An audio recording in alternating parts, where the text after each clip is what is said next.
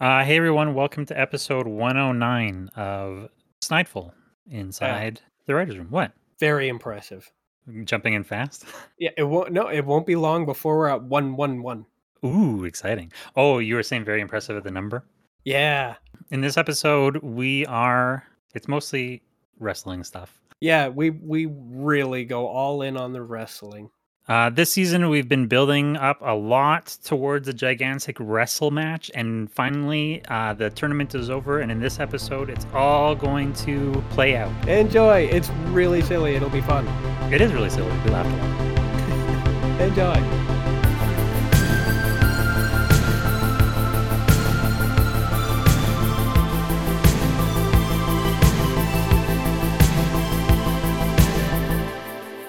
So, how did last episode end? Last episode ended with the vigilantes successfully beating their opposition and making it into the semifinals, which which causes them to you know go up on the animated sort of scoreboard that shows who they're facing off against, and now they're they're matched up against the villains. And it ended with the villain perspective from their little locker room where they're watching this same scoreboard on a hmm. TV and throwing banana peels at the screen. Boo, those guys. Do the vigilantes know yet that the news knight is going to be on that team, or do they assume he's gone? Oh, the news knight is on the casino champion team, the identities of whom is not yet revealed. Is on the casino champion team. With Tucker and Todd, Bane Cosby, and and Jordy. Did we say? Because I don't have it. Did we say how and why he went from being? Does that uh, wait? That doesn't make any sense. So he was stuck with Jordy and Cosby. Jordy and Cosby are both double agents working for the BEA. Oh, uh, oh, okay, right, right, right. Cosby was twisting the the vigilante's arm into participating, while Jordy was twisting the villain's arm into participating. But did we have the truck somehow interfering with them? Because they have the they have the ice cream truck. The truck was behaving strangely, but it didn't prevent them from getting here. Okay, I just couldn't remember. No, we So- had it. We so had all it. those- We had it acting up, and we kind of cliffhangered it. And I So all think it would be kind of funny tied up. too. I think it would be kind of funny to have a bit of an aside where it's like we all we barely made it here because of your damn truck. We were almost. I late. mean, should we? I don't think should. I think that we should not reference the trucks at all until their surprise entrance as big bad things. I do like that approach. Because we've sort of made small little hints building up to the idea of something happening. I think that we need to hide the wedding dress from the groom until. No mention of the trucks whatsoever. That way, that way, it's a surprise. Yeah, make completely take them out of the mind so that you're not. Yeah, they're not in there at all. Yeah. Audiences, uh, ha, uh, audience have, have gotten fairly smart to like if it's on screen, then it's there for a reason. So stop showing them things to get excited about. Oh yeah, definitely. Yeah, don't don't mention it, or else you introduce it into the consciousness. yeah, Chekhov's invisible gun. No, we can't have that. All right. So yes, that that they That's did good. manage to get in. The So the truck how? was not acting up so severely that it couldn't be used. Oh shit. What have you done? I think I fucked up.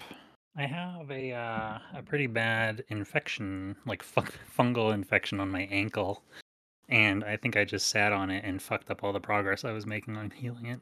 It's wild. Yeah. Um. Anyways, there's Just there's no what. Instantaneously reverse all your progress.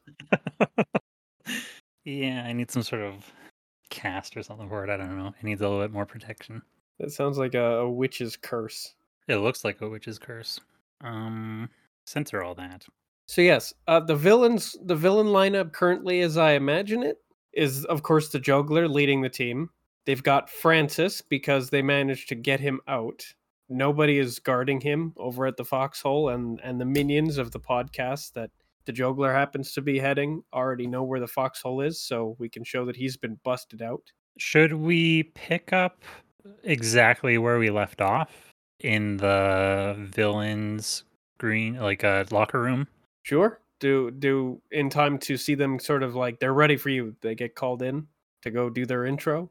Well, I'm not. Do we? Ha- I mean, do we have any bits? See, these episodes used to be based on bits, so we just put those bits in, and now we have plot points and we try to write bits around them.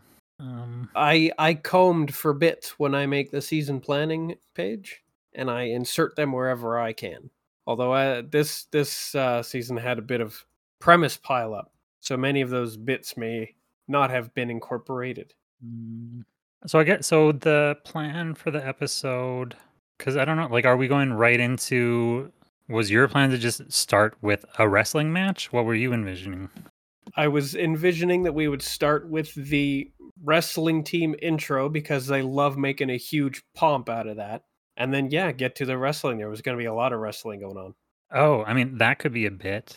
Do we want to, you know, how um comedy like HBO specials uh, ha- started doing all these goofy, conceptual, long, acted out intros, and then a person would like step through a door and they'd be on the stage? Oh, yes. Want to do something like that? Like have it start as like a, a sit or not a sitcom, but a uh, a soap opera that seems totally unrelated.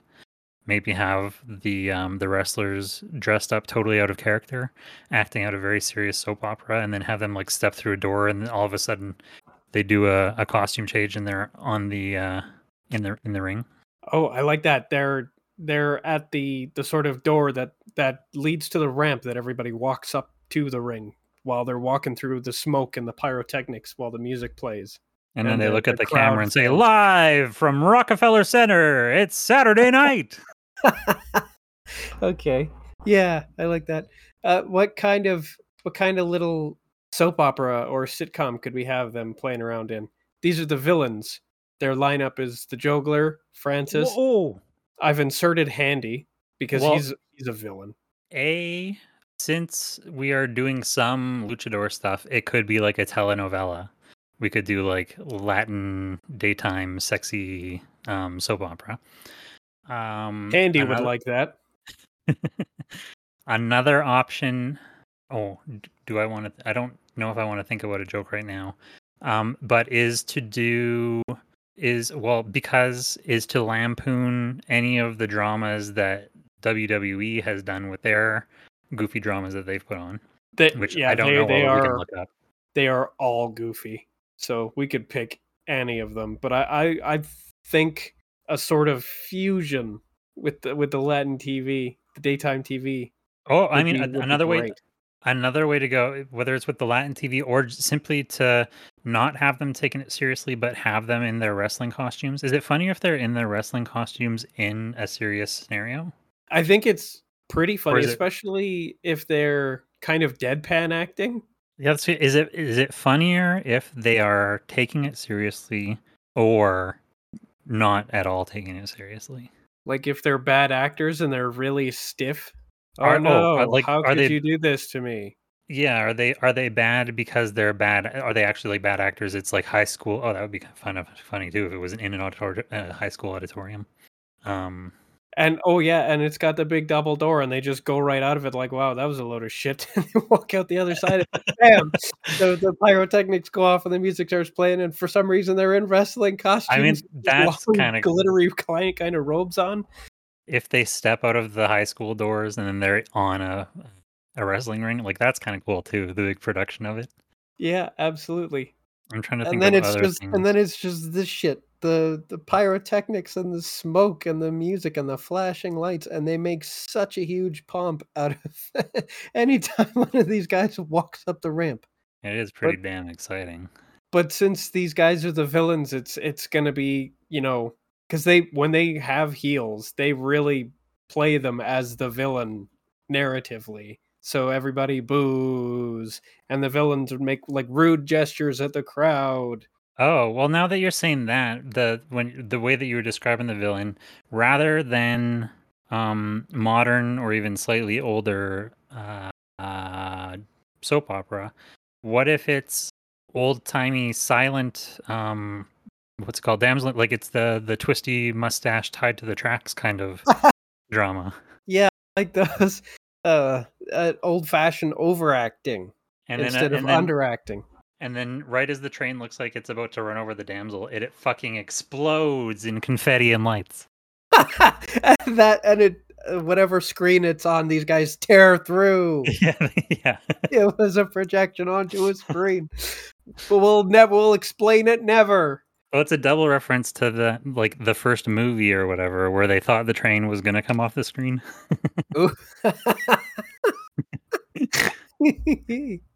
Oh yeah, everybody just uh, there's oh, that's a, what everybody in the there's a loud collective gasp. A loud Everybody- collective gasp. Everybody gets out of their seats, start running for the door, and then when they realize that it's just a wrestling show, they go, "Oh!" and they start cheering. They'll go back to their seats.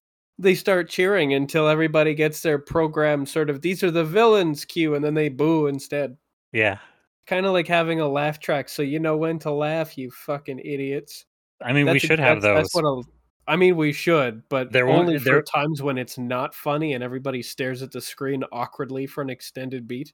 Well, we're just gonna instead of because those shows always have applause buttons. That's an old, old, old, old, old gag that I actually don't find interesting. But if we have a boo sign, the stupid fans need to be told. and They all start cheering. They look up and they see, oh, we're supposed to boo. They all boo. It changes. The tide turns. That's not funny. Boo. Bad crowd. I do I do want to ape having a studio audience. Okay, um so who is tying Oh, well, to if if- I kind of if- if we're going to ape having a studio audience, then it's not in an auditorium. It literally is like a NBC sitcom studio. It's a it's like a 200 person audience on not even I think like a 100 person audience on one side, and then like all the low like it looks like a friend set, Oh. but it's the wrestling st- auditorium. It is a small studio audience on one side. Hmm. Does that ruin it? I think it probably does for the for the for the ring. But I I was mostly thinking about other mean, other that could still be we funny have then, it, actually. where we have people like putting up the boo sign. Well, a, a different. Oh, you're talking about for. I'm talking about for the wrestling thing, not for Yeah. Tucker and Fun. Um, it could work very well with the ring because the ring is a square, and you have an audience on one side, and then you have cardboard cutouts wrapped around to make it look like there's a bigger audience on the other side. Oh, and then that gets knocked over later by the monster trucks. Yeah, perfect. it looks way more populated because than it it, gets is. knocked over. It gets knocked over by the exhaust from the monster trucks. Yeah. One of them just like lets one go. we'll have one fart joke this season. Classy. Hey, it's better than uh, Transformers peeing from their oil cap or whatever that was. That was stupid. that was unforgivable. I gotta take a leak.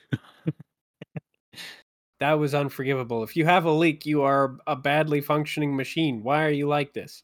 John Turturro redeems every single one of those movies. okay.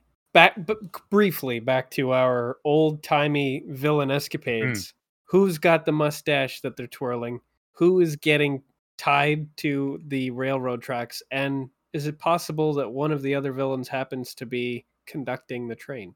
Oh yeah, that's in. So is it like a produced bit where it's all the team acting out different roles, or have they grabbed one of their opponents and tied them down? How what, how do we play that? I almost want that to play out as a special move. Oh man! but that that's like uh that, it's probably too much and it's certainly not a way to introduce them doing a special move because no, i do is want there them to have their intro is there another version of that? I mean, we could we could uh, like we could do to, but then that that's a sta- if that's a special move, that's establishing that that is an old timey Wild West style villain character. We don't have that. no we don't so i think it is better if it's just like a an inexplicable drama sequence for for that leads to the intro because it's sort of I don't know if they do this in wrestling, but what this is sort of putting in my mind is the beginning of like Jackass, where it's sort of like uh, a staged bit that all of a sudden kind of explodes into the chaos that it was meant Yeah. to be. yeah exactly. That's that's kind of what i'm thinking of. Maybe maybe it's a warm up that they don't tell anybody about and it's just never mind. It's how we get in it's how we get our game faces on. Or they're they're like doing a really quick uh televised advertisement for something else on their way to the the wrestling ring like what they're doing is not important but i do like the idea that each one of them is acting out a different role within that little beat within that Yeah. little sketch So do we do we want to start it like that? Then we're in we're in. It's like you know when a, a concert is about to start and the house lights are up and everybody's um, murmuring and whatnot. Uh, and then the house lights go down, and everybody starts to get quiet and clap and cheer. Oh then yeah, the, the- the dull roar of the murmuring. Everybody's gathered. And then we see the this the large whether it's a uh, jumbotron or just like a large screen comes down and slowly flickers to life, and this uh, old timey reel to reel film starts playing. Oh yeah, uh, it's a noisy film projector. Maybe Todd's operating it. of course, he's the only Got- one that knows. He loves those things. He he does have a classic case of projection. it's now it's meta. Thanks. All right, I'm- so I mean, we're gonna we've- to work that in as a joke at some point. Oh, definitely. Now we've got our jumbotron, Yeah. and we start. We we get to see it's like either sepia or black and white, but I do like sepia. Just it's it's it's the same color as the dusty prairies. Tumbleweed rolls by, and then you just hear somebody's audibly laughing and twirling their mustache. And that's is is the crowd into this? Because like I mean, uh, stereotypical WWE crowd would not maybe be necessarily for the old aesthetic. I think a few Confused. confused murmurings might be in order. What the? Did we get the wrong tickets? Did we go to the wrong hall? Are we in the wrong auditorium? Shh. Yeah, and uh, the I'm trying to figure the, a joke I see in my mind is, but I'm not sure if it actually makes sense. It doesn't really. This was supposed to be somebody like losing their mind over this was they thought they they were there to see uh, some other movie. They aren't there for wrestling, but they were there for a different movie. Yeah, the movie starts. This isn't X one. This isn't Toy Story 7. Jaws This- 39. yeah, how far how far into Toy Stories are we now? Four? Yeah, I stopped paying attention. Four was the spoon one. But I, I do like that this isn't, you know, whatever un, a- an improbable multiple of their sequels. This isn't Aliens Th- versus yeah. Sexual Predator. I'm gonna use your. I'm gonna use your joke, which I I didn't like before. This isn't Wendy's. that it's actually yeah, it's funnier when you go in the reverse. Well, because everybody's heard this is it's, this is Wendy's. Some guy that thought he was finally at Wendy's. Wendy's. Well, now I want fucking throws. now I want to now I want a breadcrumb. This one guy going all kinds of different places looking for a Wendy's and never being one. And he's like, "This isn't Wendy's either." okay, so he gets up and leaves. Do oh, is it is it funny if the people acting out this this little sketch all kind of stop and wait for this guy to leave? on the on the pre-recorded. Yeah, I like that. On like, huh? They, yeah, they all look at the screen and you get to hear this guy like get up, walk out, and you hear the like the double doors close behind him, and then they resume what they're doing. The juggler is, I don't know, carrying Handy, maybe, all all uh, tied up, hog tied, throws him on the railroad tracks. Then we get to zoom back and see the the careening train on its way being conducted idea. by Francis. The idea of stocky little short butt Joe Rogan playing like an old timey villain is so funny to me. I like the way you described him just now. He's such a squat little man. Short butt as opposed to long butt.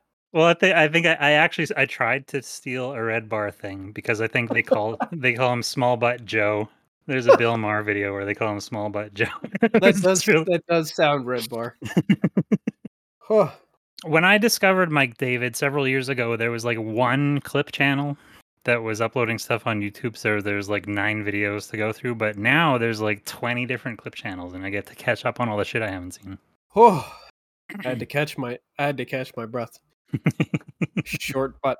Yeah, all right. So so we've got this squat gorilla man carrying a, a carrying handy a known sexual predator all dolled up in the the damsel in distress get up i don't know with like lipstick done on his hand and you know that way yeah. like a KD commercial.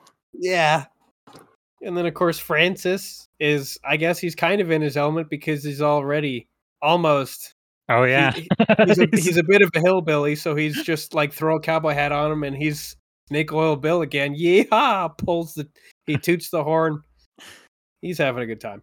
And then just as the train manages to effectively careen into everybody, the the the gang of them. Oh right, I guess we missed Pharma guy. Maybe it's funnier if he's like, "Hey, where was I in that?" because he's just a forgotten nobody. Oh, is that that's kind of funny. Do we cut do we cut to backstage where they're in the locker room watching the the footage to do a little like they, some of them clap each other on the back for their scenes and then some of them are confused about Hey, where's my scene? Cuz cuz right now I think we've got yeah, the four of them. Juggler, is- Francis, Handy, who is subbing in for Jordy, who actually turned traitor, and the pharma guy, who never got a name. He's in the background as a farmer guy. He's a ranch that's- hand. That's better. Somewhere in the credits, farmer guy. as portrayed by Pharma guy. And of course, his uh his his wrestling name will have to be something to do with a prescription. The black like- pill. Yeah. oh, this is the hard pill to swallow. Oh. Oh no, it would have to be it would have to be a La- one of the stupid Latin um what's the word they say when it's in your PO per aura or whatever? Oh, yeah. Something like that. PO'd. Ah, ah. the the RX. RXXXR. I don't know, something like that. So we've got the train come through. Of course, we've got our farmer guy in the background. That's all he does. He doesn't get an active role. He's just kind of he's sweeping up the prairie. He's got a broom out there. He's sweeping the field. Didn't we give him a, monocle name at one point? I can't recall if Pharma guy was supposed to be the monocle guy or if his nemesis that we never really played with was supposed to be the monocle guy. All right.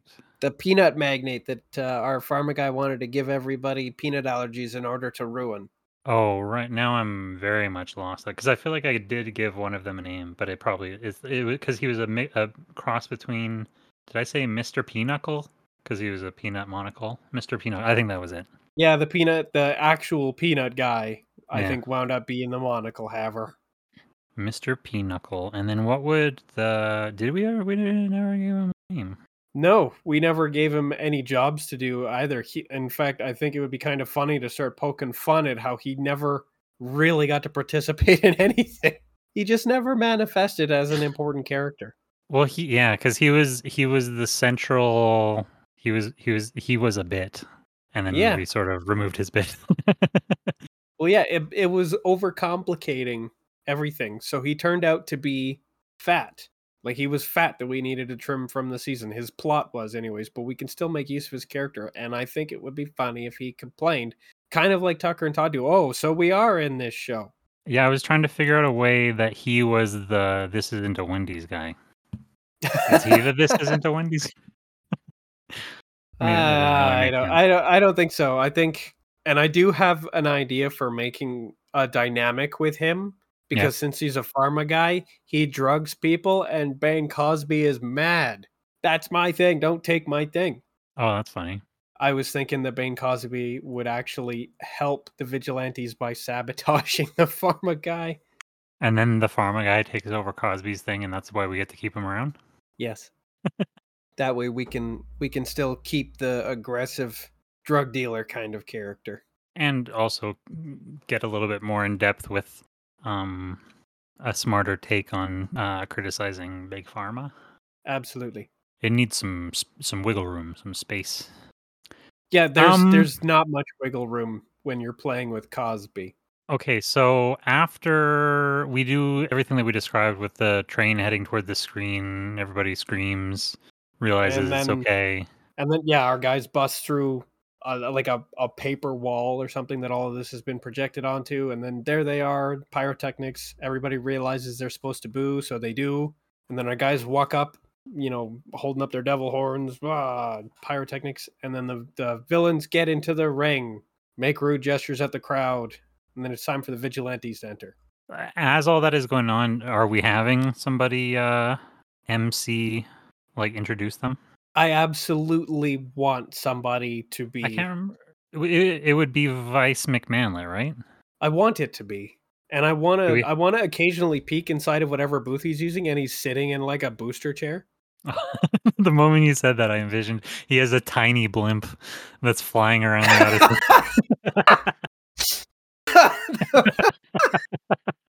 That's so much better.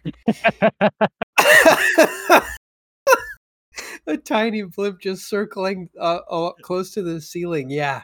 Yeah, where he's like hanging out the window. It's like about the same size as it. Like it's a little novelty children's blimp. is it actually floating or is it suspended from the ceiling on a Yeah, track by it- like if- cables? like at Chinook Center. Yeah, exactly. um, yeah, like yeah, not- both is funny. Maybe we maybe even like for the first half present it and let people believe that it's floating, and then at one point Oh, reveal yeah, that we, it's on wires. we can have both. It starts on cables, and then later, once shit goes crazy, it comes off the cables, and he doesn't know how to drive this thing, That's very and then good. he yeah. can have an accident. And then it does the balloon losing air, farting, flying thing. Yeah. So starts on tracks and then comes off the tracks. When, Like it was of literally course, off the rails, Yeah, when everything goes off the rails. Uh, as uh, foretold. What's the word? As foreshadowed by the train in the video. Oh, perfect. Oh, I mean, uh, so I guess we're, we're gonna have to have Crazy Train playing at some point. Uh, on on a recorder. Yeah, of course. Or or or a uh, like a uh, uh, what's it called? Like a nightcore Hampsterdance or uh, not Hampsterdance. What are they called? Oh, yeah. chip- chipmunk vocals. Yes, definitely. I'm going off. you can you can only get away with a few seconds can- of that shit. I can hear it in my mind. This has to exist. yeah, I hear it too. Uh, that's gonna live rent free in my head for a while. Nightcore. I hate the fucking art they put on this shit. The internet is truly a grotesque place. Oh my god. You maniacs. you blew it up. You- okay. it's good Okay. though. Okay. Very epic. Okay. Yes, I want to quickly uh, have the camera pan up away from the ring once we hear the announcer introducing the villains, and then we see this little blimp on on two little, you know, shiny, slightly shiny strings, and then we get to look inside, and there it is. There we see Vince McMahon in his booster seat, Vice McMahon. He looks kind of small next to his microphone. But he introduces them. Maybe the vigilante should already be in the ring so that we only have to do one intro sequence. Because if I recall, the vigilantes would have gotten their intro sequence last week. I'm sorry. I just start. I was looking at the blimp from Extremely Goofy movie, and it has a big screen on the side of it. Should we do that? Oh yeah, but it, is it just Vice McMahonlet's face, yeah. or should it, or should it be an actual sort of his blimp's eye view of the wrestling ring, Hmm. Maybe we, we could probably do one on one side and one on the other, even. or or the or the feed cuts back and forth Yeah, one or the other. Whenever he has something special to say, and I bet you he's got a little soundboard in there. of course. what a guy. I'm turning my fan off one sec. I have returned. So I think the vigilantes got their intro sequence last week, so we don't have to give them another. I think we can start with them already being in the ring when the villains get their intro sequence. So the vigilantes got there first, and then the villains get their little. They they they get to meet the vigilantes in the ring. Right. Okay. but of course, Vice is still going to introduce them. You know, in the blue corner, even though that's boxing. But whatever, we're making it up as we go along. Wrestling is whatever we want it to be. Yeah. So in the Vigilantes corner, we have the Silver Fox, Catwoman, Soup of the Night, and the Disguisers. That's a team of five. So we're gonna have to whittle it down to a team of four soon. Silver Fox, Hatwoman, Soup of the Night. Oh yeah, yeah, yeah, yeah. Yeah, we've got the Disguisers, a male and female couple who both work in the same gig. One of them is not walking back out of the ring. Like, should we present it as a cage match with a pairing from the other side? Hmm. Yeah, I don't think a complete free for all is going to work, especially with numbers like these. So it probably should be two on two at most. The disguisers, of course, probably get a pass as like the two of them almost counting as one because of just how bad they are at fighting. Tucker How and many- Todd, and Todd also count as one as far as I'm concerned. Yeah, so should we rather than trying to do logistics first, or maybe I can't maybe the wrong words. Should we do three matches Yes. so that we have two maybe yeah, so we have two that look like they're going well, well or do they all go I can't remember what are we doing here? They're trouncing the villains? The vigilantes are getting their asses beat. Oh, okay, the they have to around. they have to fail badly before they can, you know, rise again. So should we just increasingly um severe defeats as each with each one?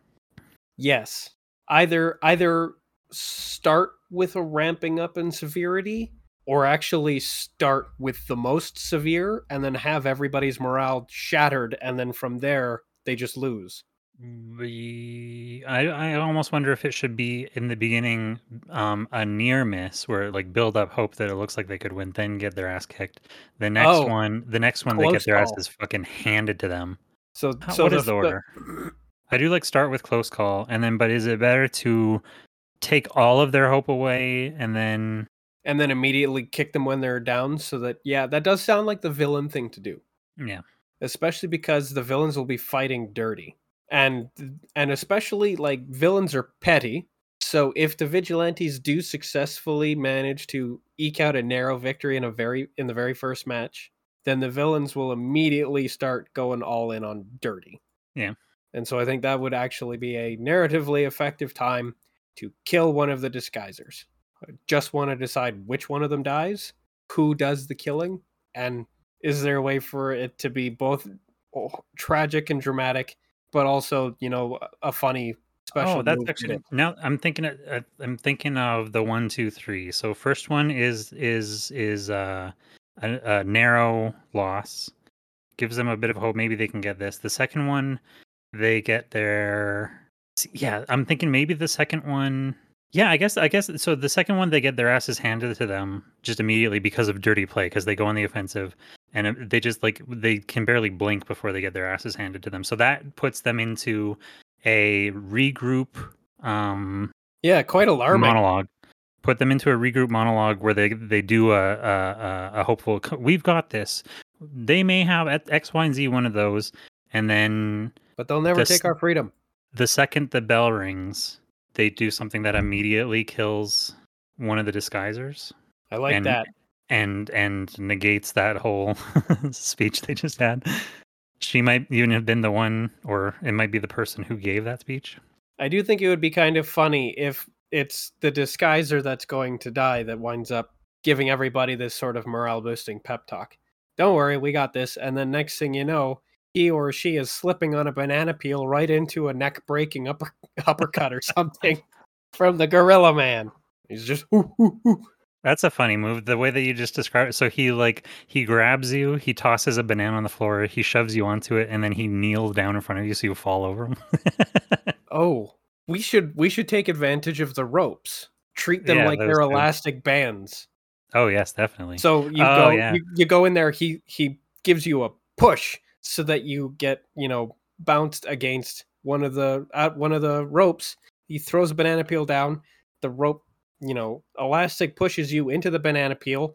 yeah. You're you're now carried by momentum. You cannot stop and then whabam! It They gives you call that a banana split. Uh, says Vice McManlet as everybody in the crowd gasps because Ooh. because this person's neck is now just like it's just weird. Necks aren't supposed to work like that. So a disguise a disguiser has been destroyed, Hey yo. And it was the one that represented hope too. So I think the last time we talked about it, I feel like we were saying that the female one would be the one that was sort of the um, uplifting, encouraging one throughout uh, previous episodes, yeah, and then therefore would be the one to go in this one. that makes the juggler twice as villainous because now he's a lady killer. That goes against all kinds of villainous codes. Jordy comes out and gives him a high five. But Jordy can't come out now; he's on a different team. All right. But Francis sure can because Francis is a wife-beating piece of shit. Oh, true. Okay, Francis goes for the high five, but uh, Joe just like um, ghosts him. Oh yeah, no, uh, that's not a cool thing, Francis. We're not buddies, Francis. I did what I had to do. I'm not about to let you pat me on the ass about it. Okay, so that's that's the end of the the the this particular round. They had three matches in this round. The villains wound up winning, and one of the disguisers has to be carried out in a stretcher with a white, you know, cloth over her. Right. What do we lead into from that? Do, does that go back to vigilantes who now have to because they can't do another motivating speech? Well, in in a way, they they have to find a way to be motivated somehow. I think I think Silver Fox will take the reins, but I do think that instead of a speech, Silver Fox is going to have to demonstrate what they can do, you know, by example. like, does she make a reference to it as like a, a joke from our sense of humor of like, so I'm gonna try to avoid a motivating speech, like a let's try something Right. else. Yeah, uh, we've done speeches. yeah. We've So we've done So speeches. speeches don't work. yeah. So now we know speeches don't work. that is actually funny. Okay. So now we know speech. Yeah, I like that. Everybody, she lets out a held breath. Oh, okay. Well, now we know Just saying what we all know. because we've we've established that she can become unglued and absolutely beat the shit out of somebody. Yeah. So I think for the second round, the first match should be Silver Fox and Francis. And I think she should absolutely, you know, for lack of a better word, fuck him up. And I think rather than a speech, simply demonstrating that, you know, we have the skills, Oh, we I like the power. Okay. If we just stay focused, we can beat them. So rather than trying to deliver a speech, she beats the crap out of Francis in front of everybody to motivate her team. So she kind of she leaves a long pregnant pause. She's she points out the fact that speeches aren't going to work. We're going to have to try something else. She doesn't actually get to point out what it is. Everybody's just kind of like looking at her expectantly. And as the announcement or the lights come back up or whatever they do to signal that it's time for the next round, and everybody's sort of like, "Wait, you didn't say what it was." She says, "Just a one sec, one sec, watch this." And she just Yeah. walks out very confidently, no pomp, no circumstance. Just does. I'm trying to think. Was uh the end of Hercules when Yeah. he punches Hades uh, until his face folds in? He, he, he just just that was awesome. Yeah, it was Yeah. like a it was like a backhand punch, just like scrunches his face in. doesn't let him finish what he's saying. So yeah, so uh who is she gonna do that to? Juggler? Francis. Francis. So Francis is sitting there all cocky, all uh riled up from their last Oh, few yeah, their their big victory. Francis just saw his boss actually kill somebody, and Francis is like, "Oh, now it's my turn to kill a lady because you know he's a piece of shit." Yeah, as she comes up walking all serious face, he's get, he's getting the little the, yeah, the hillbilly chuckle going. yeah, he's gonna he's he's patting himself on the back before he's even gotten into the fight. Yeah. having a laugh, having a chuckle, talking to her, heckling her, and then she proceeds to absolutely manhandle him for lack of What's a woman gonna do to? And then halfway through it, he gets knocked into the stratosphere. uh, once again, I want to use the ropes to do some kind Oh, of definitely. funny Yeah. thing. She punches him into the ropes, and then they slingshot him through the ceiling. Oh yeah, and a hole through the cardboard audience. yeah, a Francis shaped hole and the. Uh, I like that. That's funny. Yeah, and he's he's gone out of bounds, so he loses. And then she turns to her team, holds up her hands, and like, see, we can do it. yeah, she, I, I think she just walks straight back to them. As I was saying, we've got this. Yeah, just stay focused, trust each other. We can do Every- this. Everybody's got shiny, like Disney bunny eyes. Everybody, probably except for the surviving disguiser, is like, all right, Oh, yeah. like I guess we can. yeah, he's still depressed. He's well, still yeah, mourning. he's he's not going to be in good spirits, but I think this will be enough to kind of put him into violent vengeance mode. Right before they're gonna go on, is are Tucker and Todd here? Where are they at? What's going Tucker on? Tucker and Tucker and Todd are on the casino champion right, right, team, okay. So they get revealed in the third act along with bad news. So, it's I was- sort of a double reveal that multiple people from the vigilante team have people who are close to them on the enemy team now. I was gonna say Tucker like elbows him in the ribs and says, "Hey, take one of these," and hands him some of his, his last stroopwafel. All right, so that is that answers my most important question: is how the Silver Fox rallies her team by example. Yeah. I like No. More words, no more talk. Talk is cheap. It's time to start kicking ass. Well, yeah, she's been. What is the term? Do they just say computer girl? The girl on the computer, the laptop woman, whatever. She's been that for the whole season. So, Yeah, let but they up. did when when they had a heckler show up at their door. They did get to see her actually do this before. Forgot about that. She she gave him a speech, and then this guy showed up, and she beat him up. So she's yeah, she's fully all in on the talk is cheap. Let's just kick ass. So now I think that that was a resounding victory, and I think that means that the vigilantes need to win every single one of these in order to actually eliminate the villains. You're giving me now. I'm seeing whole scenes that I don't even know where they fit in. But like, do we have a scene where she, where the Silver Fox sets a Silver Fox example, where Jay is there in some sense, but Jay's not really in any characters, so she's being very Jay-ish, and maybe she starts making an excuse for her behavior, uh, justifying her behavior in some way, and Silver Fox says, "Hey, powerful women do not justify themselves," or like some version of um pandering but not pandering the way that other people have pandered powerful women in media forever I definitely think she can say that. I I think she can. I could- I still think she can say it to, to Hatwoman. So powerful women don't explain themselves. Um what is the term they use not powerful what is the term they use for it in shows? Not leading female. Strong female lead is that the term? I think Strong- that's what they like. hey strong female leads don't make excuses or something like that. I'm trying to make it cool. She is our strong female lead too. yeah. But not a And that's- classical one i don't think. That's one of the reasons why she's gonna take a break. she's been strong for too long. Yeah, the boys have been leaning on her way too much. So we've we've got the next round. I think we should probably have the surviving disguiser go up against one of the villains. oh right wonder woman i just remember i was trying to remember what Yeah, Okay, so what I- you, were I- introducing? Next we've got a surviving disguiser going up against, let's say, Pharma Guy. Pharma Guy is going to try and, and drug the disguiser, but I think the disguiser's already on drugs. No The effect. dis- The disguiser is on drugs. Or what's the word? Contraindicator? No, Ah. contra contraindicator is related to symptoms. What's it called when a medicine does the opposite of what it's supposed to? Medicine. has- Paradoxical reaction. Yes. So Okay, he has a, a paradoxical reaction. Okay, Pharma Guy tries to dope him. He tries to give him something that's gonna, you know, reduce his energy, lower his focus, etc. And of course, it does the exact opposite. And for a, a brief window, our disguiser becomes limitless. Does so I'm trying to can we how smart can we be? Is there something that he can disguise himself as or is there something about his disguise which makes him have the paradoxical reaction or protects like him in that. some way? Hmm.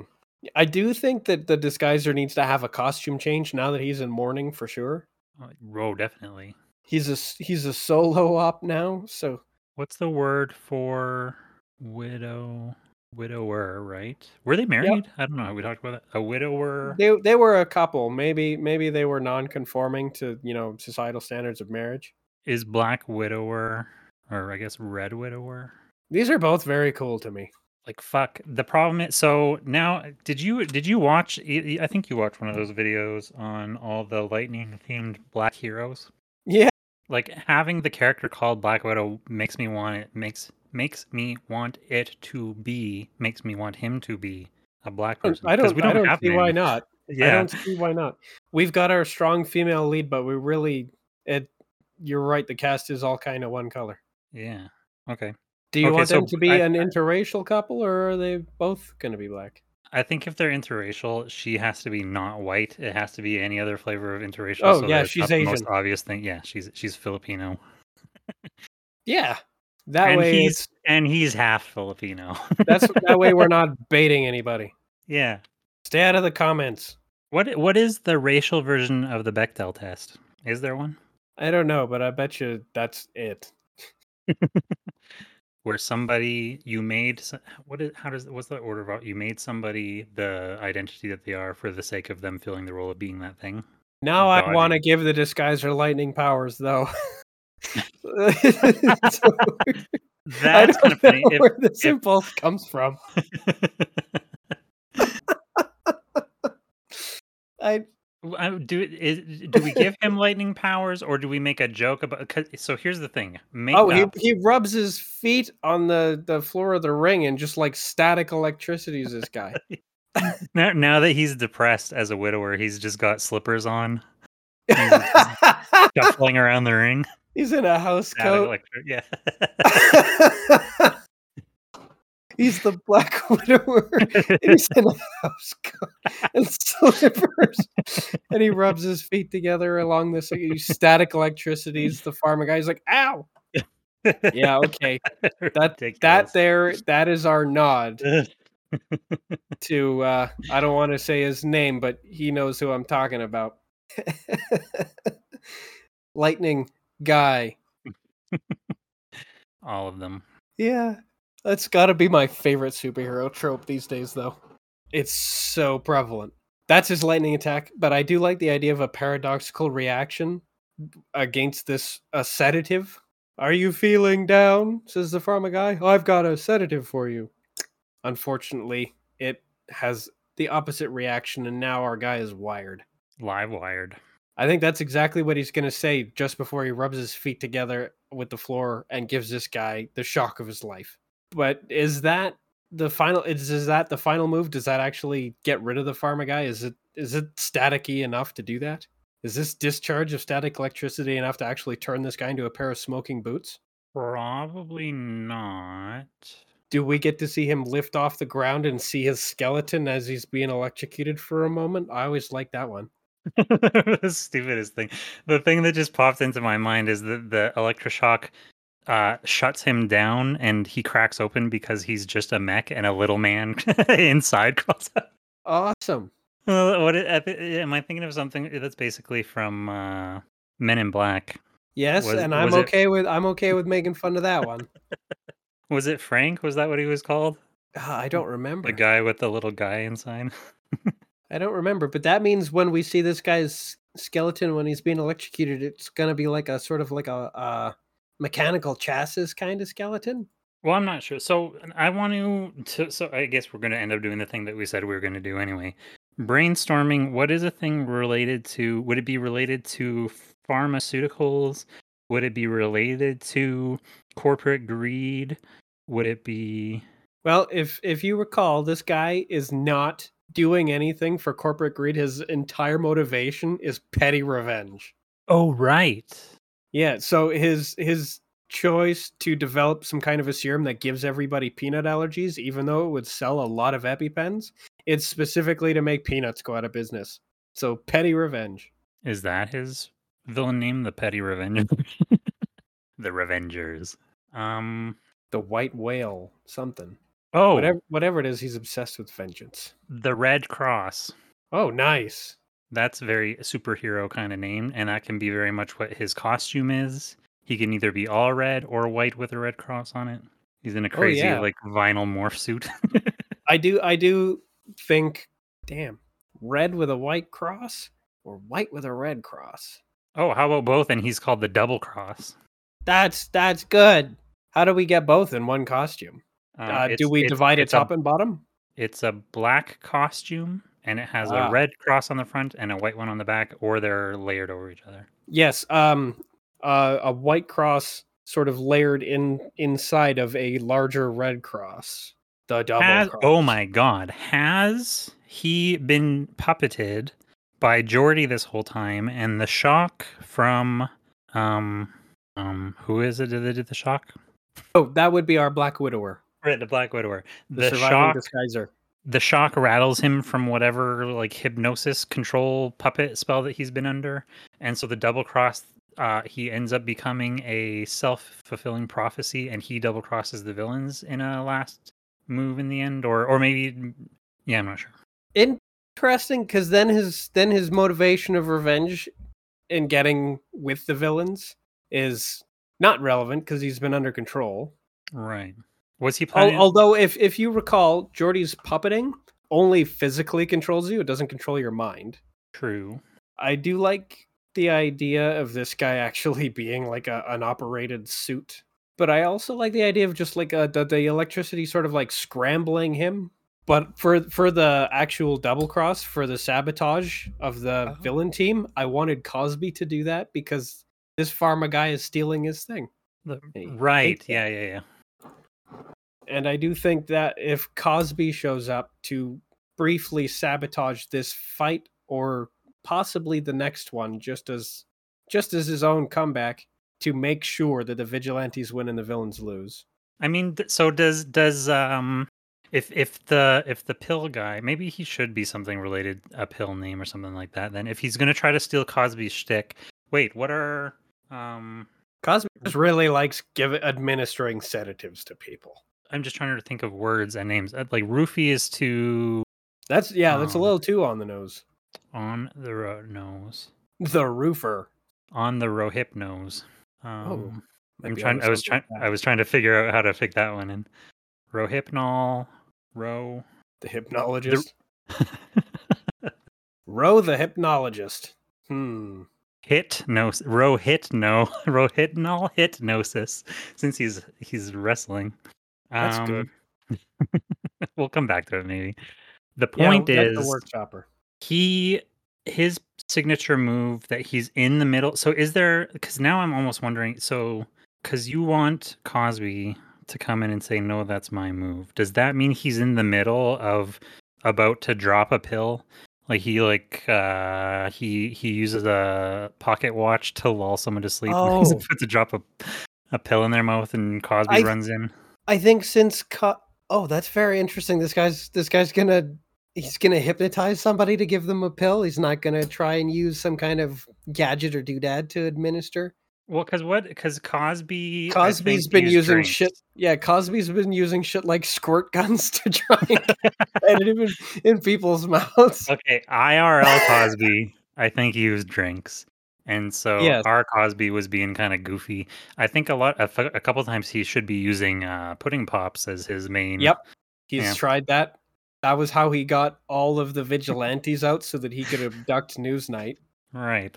they were dumb enough on a hot afternoon that they're like, "Hell yeah, I'll have some ice cream," and he got him. That that is funny. I think I think if we could play around with like a, a pharma marketing strategy, try and market it as like a health supplement, so he he, he turns his wrestling move and it's like an advertisement.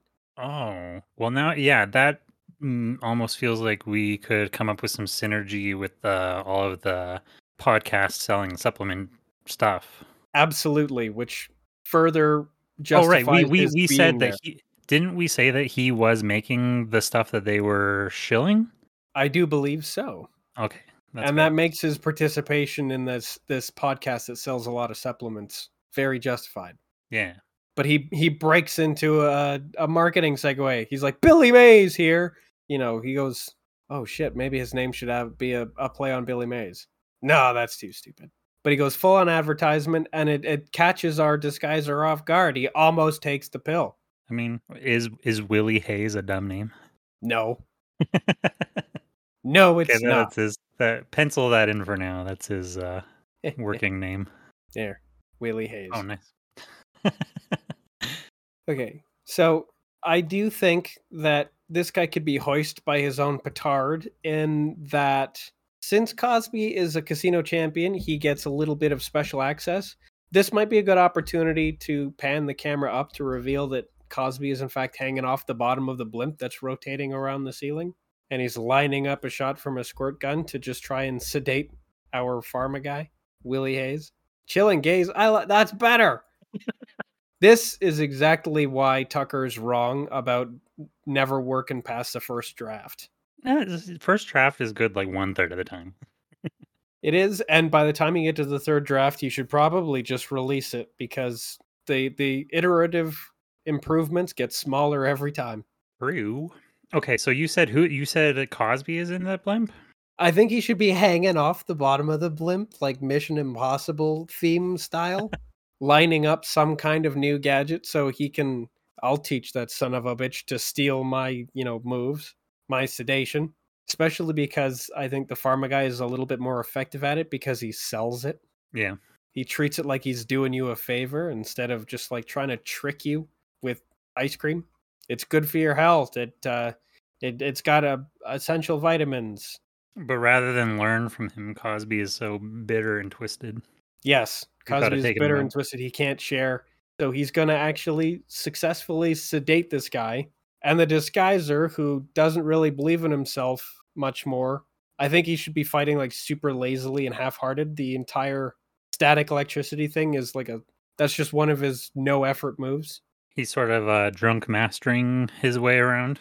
Yeah, he doesn't care so much that he's difficult to fight. He is so loosey goosey that he like kind of like dips out of the way when a a swing comes his way. Oh, and that would also explain. So it also explains a little bit why maybe that antagonizes um, chilling gaze. I don't know about that. Uh, It, it it it almost sounds like you're talking about the gays agenda. yeah. I mean, maybe it should be chilling haze. I don't know. Oh my god, typing. Um. So yeah, I like the idea of he's, and then so all of a sudden, um, pharma guy gets taken out, and does does that give? I'm forgetting characters. The disguiser. The Yeah, our Black Widower. Black Widower. Yeah, I he's think- not a black think- face, just a white guy in blackface. He's like, um, oh, I don't this want to This is do for that. me. I don't want to do that. I don't know if we have that kind of maturity.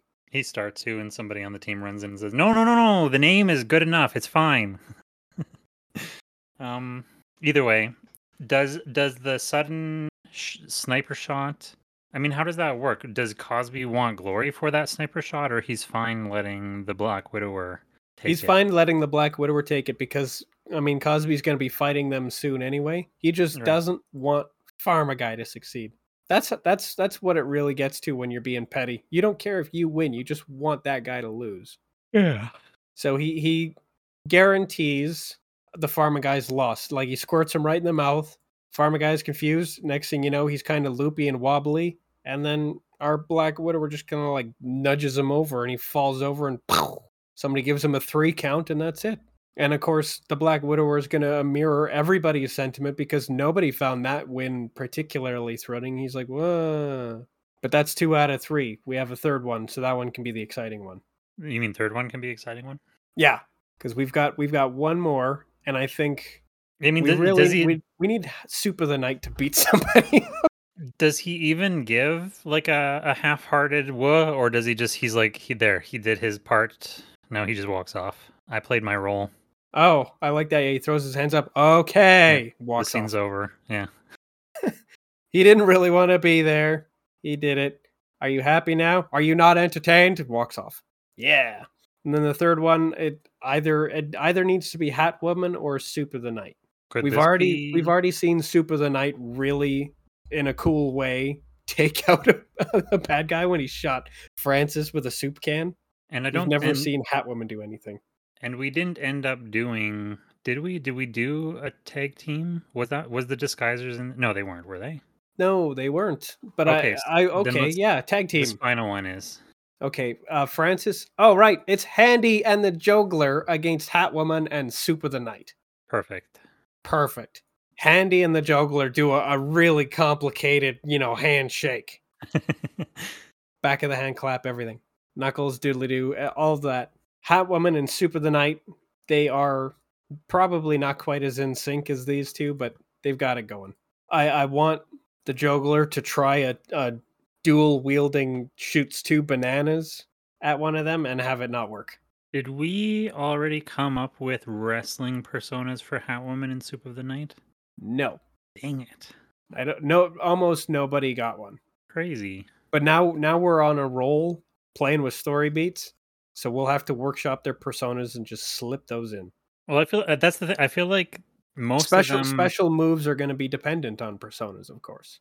Right. But that's why I feel like we've come up that's I feel like we've come up with like two or three joke names for each of these characters as wrestler. Like I feel like Hatwoman has come up in conversation, but cannot remember for the life of me.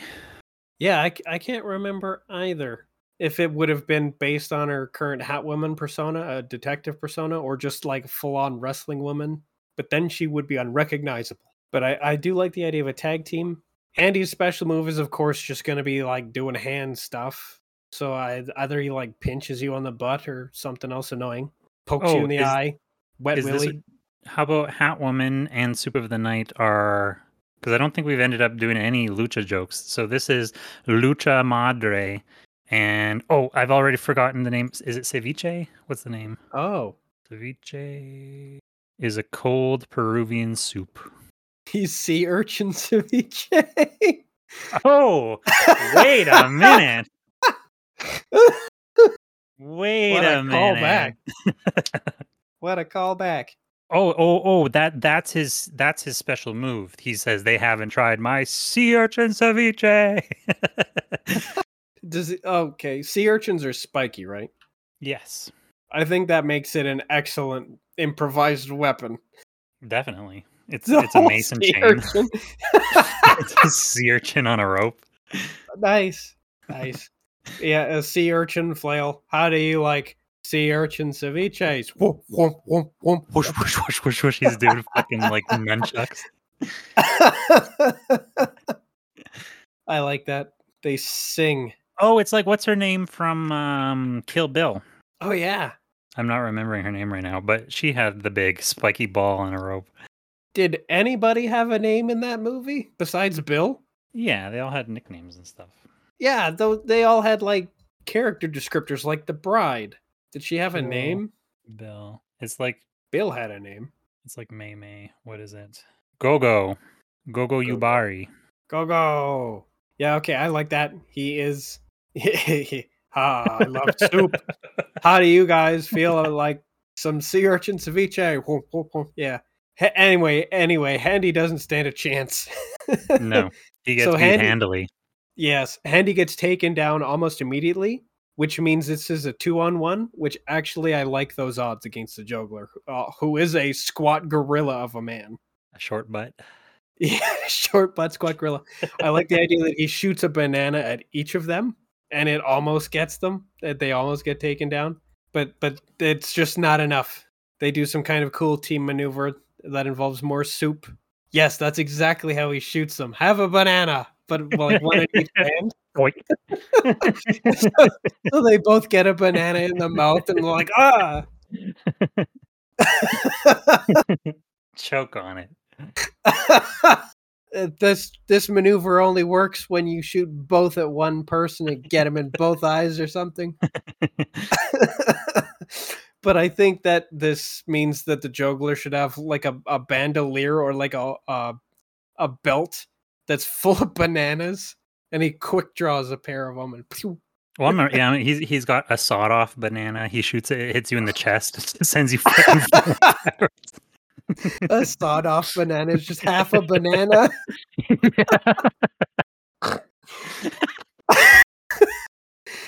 Actually, it's it's funny to me if he has a sawed off banana, but he tries to shoot it, but like since it has no force behind it because there's no pressure, it just kind of like falls on the floor. that used to work. That didn't work very well at all.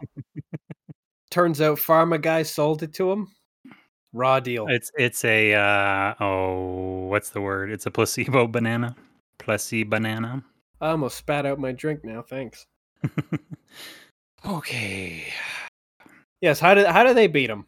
I think I think Who- of course Super the? Knight's got his the juggler's getting beat. He's being soundly beat. So far, all of the villains are totally down for the count except for the juggler. I mean, should we? Do we want? Is there? Do we want any um, wish fulfillment here, or do audiences not like? Like, do we? How would? What do we want to see happen this Joe Rogan? um, what would be? What would be funny? What What would defeat actual Joe Rogan? I Um, think that the most poetic karmic victory would actually be knocking him out of the ring directly into his legion of fans who then consume him. Oh. because they're all roaring and shit. Did we? So Yeah, that- they're they're all they're all going bananas, and he's got a bunch of them all over him. Did the ape shit uh, scene that we described and laugh our asses off already happen, or were we looking Yes, forward that to is-? Okay. That that did occur. Okay.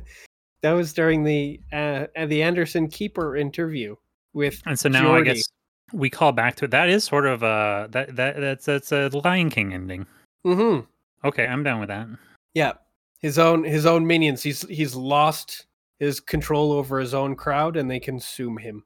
Oh, do we do that? Do we do a Scar ending where he is looking at them, sort of pleading as like, "My friends, my compatriots, My my monkey guys, my, monkey brothers. my monkey brothers. Wah."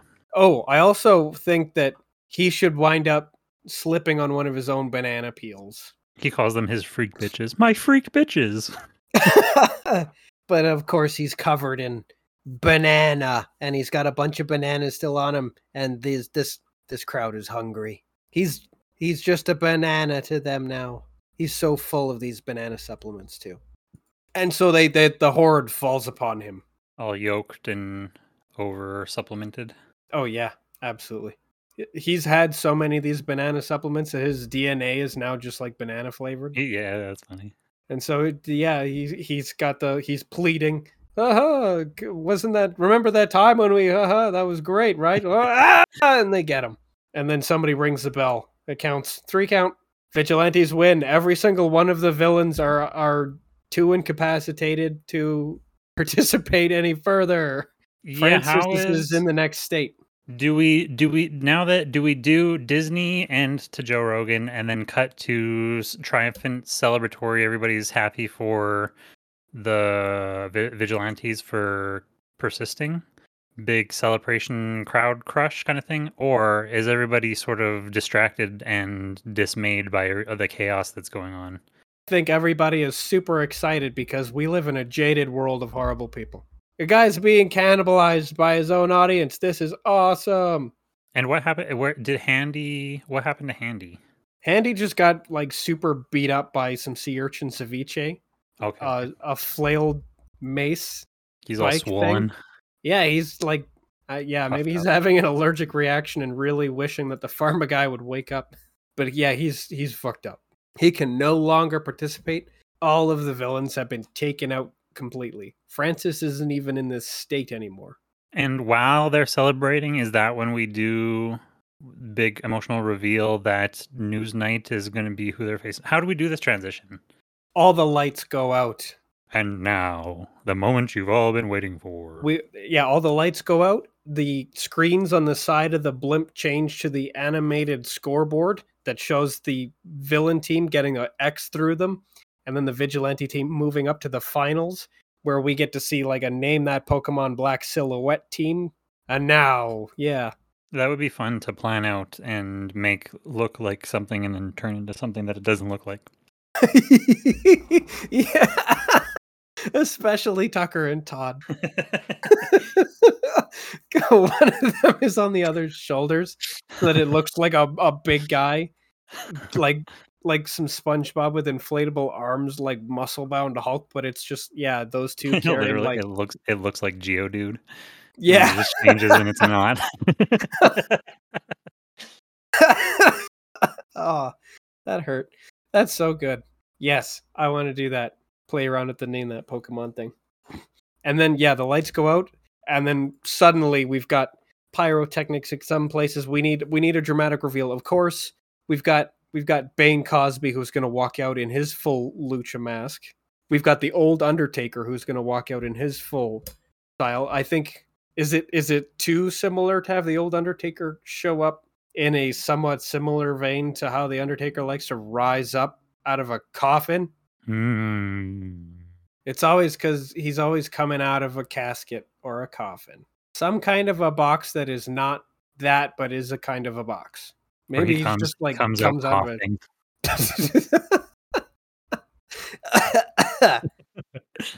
That's funny, but it it's very subtle. yeah, it is pretty cerebral. Maybe he's just like in a shipping container. Um, I was almost imagining. Yeah, they do they all start 'Cause of- separate and then join each other? Because I'm also, yeah, you know, the beginning of so. they um, come from different corners. um, that's a specific thing that's in my mind, which I can't remember what it is. But I was also thinking of it's Monsters Inc., which is aping what's the space movie that they're aping when they all come out walking slow motion? Do you know what I'm talking about? Was that a scene in Armageddon? Is it Armageddon that I'm thinking? Of? Yeah, maybe. I think there was a bunch of slow mo guys walking out on Armageddon. like shoulder to shoulder, Yeah. doing that thing. Yeah, whatever that is. Do we want to do that thing? I think I want each of them to have their own separate entrance because I was thinking that bad news is going to be lured from the ceiling on strings. Oh, that's even better. Yeah, yeah, yeah. That's a good. He's the last one to show. the reveal. So we've got the old Undertaker showing up, and of course he won't be. That won't be his character. He'll be a, his own core character. He'll have his own sort of wrestling persona. So maybe he shouldn't come out of a box because he's not the old Undertaker when he's wrestling. The camera points to the box. It points to the no. There is a coffin. The camera points to the coffin as they're announcing the old Undertaker, but he comes running out from the side of stage, yelling something about No, um. Who? I think don't do it. Yeah. I've spoken to my lawyer. Don't do it. yeah, he comes running out, but it's too late as uh, um, Newsnight crawls out of the coffin, or the coffin. Like, is he bound? News night Yeah, like uh, on strings. Like there's there's strings on his oh, arms. right, right, right, right, right, right, right, right. He is being actually puppeted on strings. So I think it would be fun if he was Yeah, lowered from the ceiling on the strings. He he almost looks like an, an elegant sort of angel as he slow descends to touch the ground, and then he does, and then he starts moving kind of jerkily. Does the And now he's got strings, but they don't hold him down. and then he does the robot. I don't know. That's a jerk. That that's a dance that's jerky all by itself. Tucker and Todd will be second to last. I think they come out of the coffin. So, how is he announced? What is he? So, is he going to be bad news? Is that what we're going with? Yeah, I think so. I'm sorry, everyone, but I've got some bad news. And then he descends from the ceiling in his evil version of his costume. And that was another one I couldn't remember. Is he in control of what he's like saying and doing, or is he like Yes. uh Like he has, Okay. he has control over what he's saying and what he thinks. His body has, is completely under Jordy's control. so is it the thing where he's apologizing as he's hitting people? Uh, Yes, I like that. Okay. He's really sad about what's happening. Please forgive me. That adds some because if he if he's like brainwashed villain, it's a little bit less dramatic. Because then Yeah. he's then he's not subject to his own despair over what's happening. It's just everybody else feeling bad. And maybe we can make it work because I'm hearing a thing in my mind. I don't know if it would actually pan out, but he's looking up from his like he's looking at the crowd when he realizes that he's going to be fighting against the vigilantes who all recognize him. Um, the announcer, or sorry, uh, Vince Vice McMahon, McMahonlet. Vice McMahon, right? I forgot his name. um, is, is beginning the amp up to the or the ramp up, I should say, to announcing him. And as he's making ki- or as uh, Newsnight is making eye contact with um, the vigilantes, and they are starting to recognize who he is and sort of protest and call out to them. He is kind of like, guys. I've got some, and as in between the him saying, "Guys, I've got some," Vice McMahonlet is building up to, "It's your," and then as he's about to say, "I've got some," Vice McMahonlet announces, "Bad news." I like that. choreography. My my friends, I'm a, I'm afraid I have some bad news. And and they all gasp and hold their hands up to their mouths as the rest of the crowd like raises to their feet and starts cheering and applauding. Yeah, and and because this will be this will be a double whammy, of course. hmm because we've got Bane Cosby who rolls out. We've got the the the coffin that's in the ring right now. We've got the old Undertaker coming out from side stage. He's like, "Wait, don't do it. I I consulted with my lawyer." Tucker and Todd come out of the coffin, there you go. I like that. and that makes everybody on the vigilante team gasp, especially Hatwoman, who who's like, "Oh my god, how? Why? How could you do this to us?" So everybody's already high tension, and then from the ceiling comes our bad news, and everybody goes silent. And then that's when we get this the second, even more egregious reveal. So now everybody's twice as betrayed. And on special loan from the government of Kenya or something, whatever line. Bad news is from Kenya. No, not we're we're announcing Cosby now. Oh yeah, he yeah he he'll stride out first. He's he's the one who needs the least sort of introduction. May oh do we want to play any ice cream music when he comes out, or is that too much like talking about the truck? Don't talk about the truck. Um. Okay. We can we can do instead of playing ice cream music, we will have a uh, some sort of uh, explosive, bombastic song that is about ice cream. Something with ice cream in the chorus. I do like that. My other alternative was just playing the ice cream song backwards, but I don't think that'll be recognizable. No, I feel like like Cardi B or uh, Nicki Minaj, one of them have to have an ice cream song, and I bet you it slaps. I'll bet you it flicks. Yeah, okay. Uh, yeah, I like that. Instead of instead of trying to be subtle, we do the exact opposite. Everything is ice cream truck type beat. That's all that's coming out. If neither of them have one, I'll bet you Gwen Stefani does. Oh yeah, some uh, that we are thinking of a similar. I think we've already had this conversation. That I think um, Gwen Stefani. wa- No, I said she introduced uh, K-pop, not trap. Yeah, but you know, if if girls singing about ice cream, it just makes sense to me. Yeah. Call call it sexist, but I think girls should sing about ice cream. Oh, there's a Blackpink song with Selena Gomez. That'll do it. That'll do it. Blackpink is probably perfect for a wrestling song. Okay, so we've we've got Cosby. He has his intro. Since since these guys are the you know quote unquote reigning champs, most of them never had to fight their way in. Right. They're just getting placed by the casino. Old Undertaker did have to impress uh, our Mega Doodoo, and Tucker and Todd did technically kind of win a battle royale because everybody else wound up savagely killing themselves accidentally. But otherwise, they're all just kind of placed as obstacles. But each of them, since they are the casino champions, they each get their own intro. They're not a team wide intro. They each get their own. I was I was trying to figure out how we could uh, condense them into the three puppeteers, but I don't think that's gonna work out. There's not enough of a theme. Cosby and Jordy are almost a theme. They are, and I think Jordy will be operating bad news from the blimp. Right, that makes sense. Oh, okay. Oh, and because he's working for BEA, Vice McManlet is there with him, and they're fi- he's in on it. Yeah, Yeah, yeah, they're on the same team. so he's not sneaking the way that Cosby was. Yes, although Cosby was pro it Cosby was probably known by Vice McManlet to have been there. Okay. Because I mean, the house always wins. Mm, excuse But me. yes, that's that's where Jordy ought to be, and so they can be like, you know, chuckling in there together when they're yeah. Oh yeah, Jordy's now on the announcement team. So Vice McManlet is doing the announcements, but now so is Jordy. So they're both in there doing voiceover for this fight.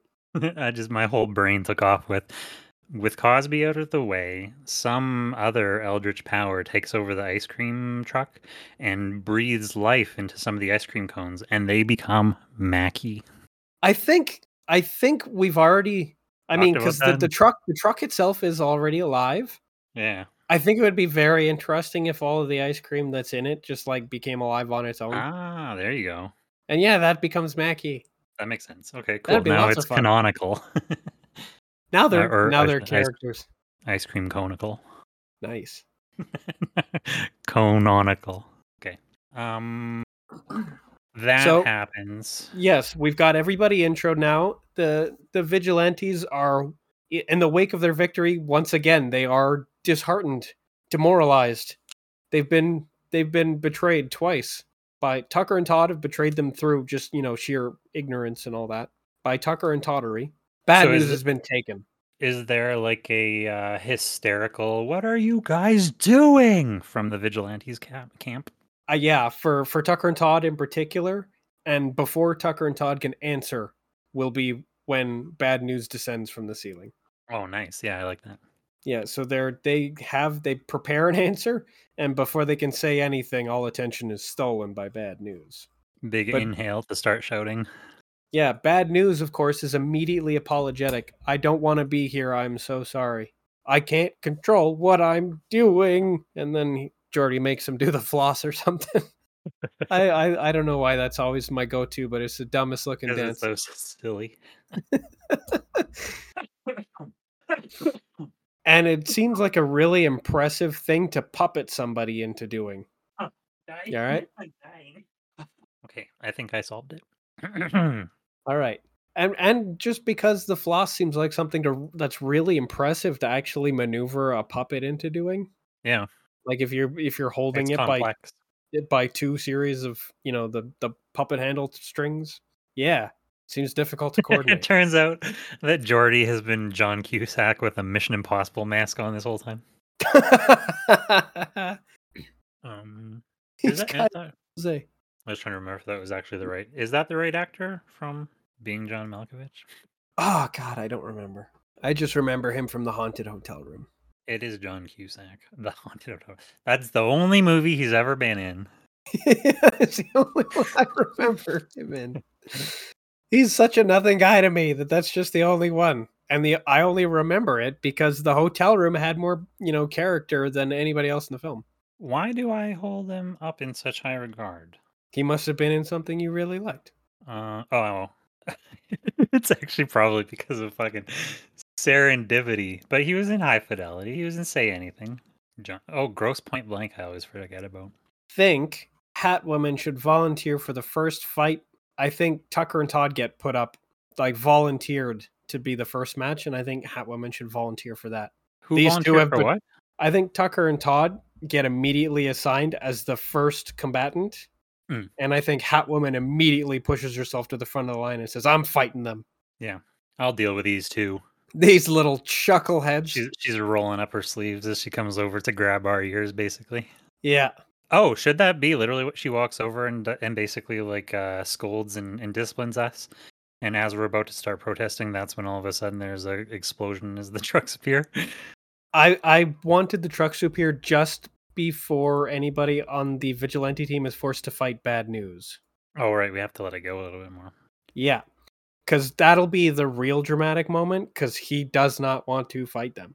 So does she go to? She grabs us by the ears and and we flop Yeah. on the floor. I- start yeah. protesting. I think I think we we show her our bellies. Oh Wow! Wow! Okay. sh- I think, sh- especially after we've built it up, that like people who try and fuck with Tucker and Todd end up like blood splattered all over the place, and then she just walks up and takes us by the ears. Whatever's going on, she's immune to it. Maybe somebody else should try first, just to demonstrate.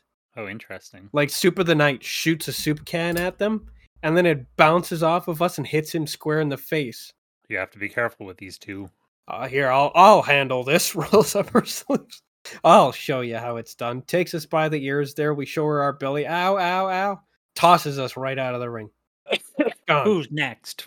gone. Get. And then, and then it'll be the old Undertaker who's going to show up and I don't know, do something cool like stomp on an area of the wrestling mat floor. And for some reason, that causes a floorboard to fly up and hit somebody on the other side of the wrestling ring. There are no floorboards in here, but somehow he does this. I yeah, I love that move. Wily Coyote move. Yeah. Like it's such a cartoon thing to do. Um, and who does he do that to? Let's see. Who do we have that we haven't abused enough? Maybe that's a good way to just knock the Black Widower out of here. He gets he gets a groin shot from a rising floorboard. And it, it, it ejects him from the building in whatever manner. He's sort of he he kind of pulls a, a Wily kind of like a. I didn't want. Oh, does he just fly does he just fly right out of Francis's Francis shaped hole? I mean, that'd be convenient. It sure would be. this is a last man standing match too, so it doesn't matter. There are no like, it's not a set number of matches or rounds. As everybody's going to wind up fighting, last person standing, their team wins. Well, he hits him so hard it just knocks him into his own bed at home, and he's just sort of like, "Thanks." Oh, I I like that much better. We get to ape the knocks him out of his own boots, Yeah. knocks him out of his slippers. Yeah, knocks him out of his slippers and his house coat. Flies through the air. Camera just follows him. Falls through the ceiling of his own house. Lands in his bed. He rolls over with a blanket. Perfect. And then for some reason, there's a referee in his home, and he gives him the three count. oh, because I like the three count is funny. You're out. oh yeah, the referee tucks him in and gives him a three count. oh, he whispers it. One. Yeah, yeah, yeah, yeah.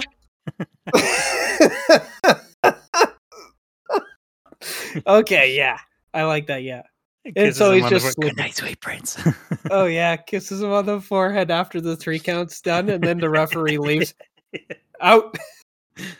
Gives him one last look as he and a little smile as he turns off the light, closes the door. Oh yeah, just a fond full- little smile. Daddy loves you kind of thing. Yeah.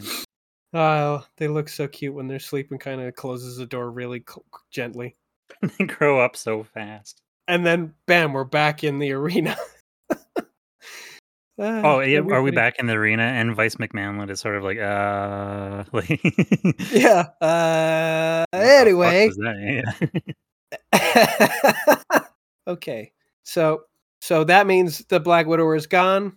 Uh Soup of the Night, maybe he's recovered. He just got hit in the face with a soup can.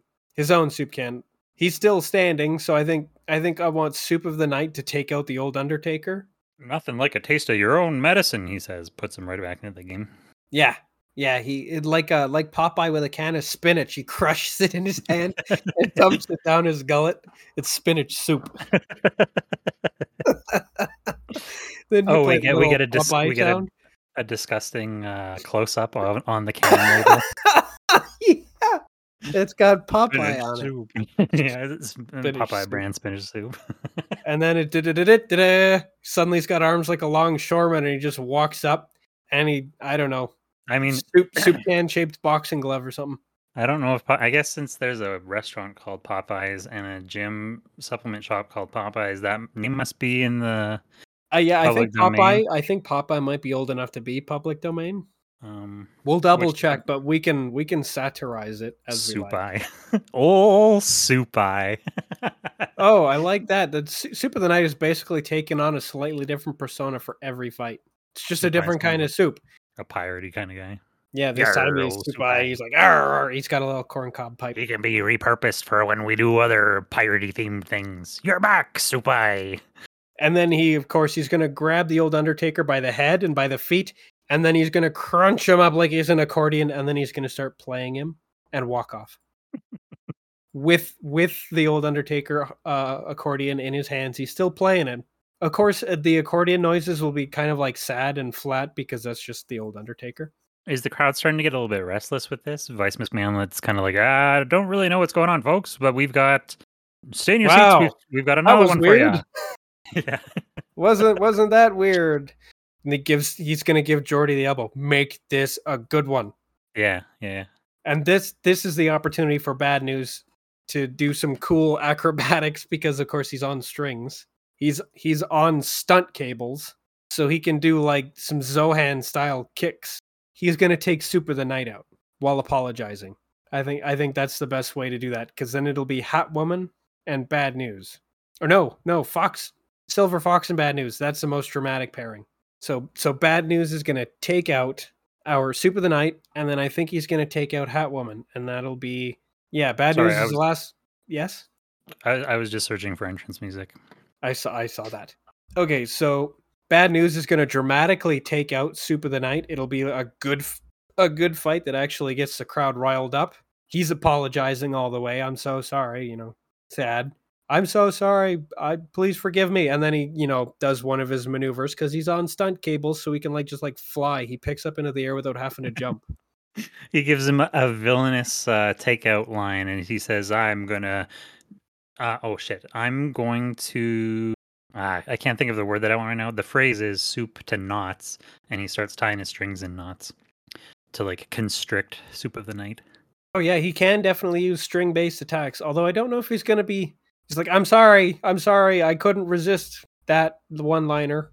Because like he doesn't, he doesn't want to fight them, and he's in control of his own voice. But I also Oh think right, that, he's he's controlling. yes, he's an unwilling participant. His body's his body's not under his control. But, But I do think it's kind of funny if he can't resist. Sorry, it was right there. You know. But I mean, uh, are there strings on bad news? Yes, Are, are which are causing him to be controlled? So so he can Yes. do string He's- attacks. Okay. he's physically being puppeted by these strings and yes he can do string attacks and uh, he he probably won't be taunting his opponents but if if a one liner is there i think he should take it and just be like i'm sorry it was right there Or do or do we do a dramatic reveal? Um, which I can't think of a uh, comparison right now, or a, whatever the trope is. Um, of as so so bad news is is like wincing and not trying to hurt him as the strings attached to him are hurting Soup of the Night, and over the loudspeaker which Vice is holding down the button on because he's so thrilled by what's going on.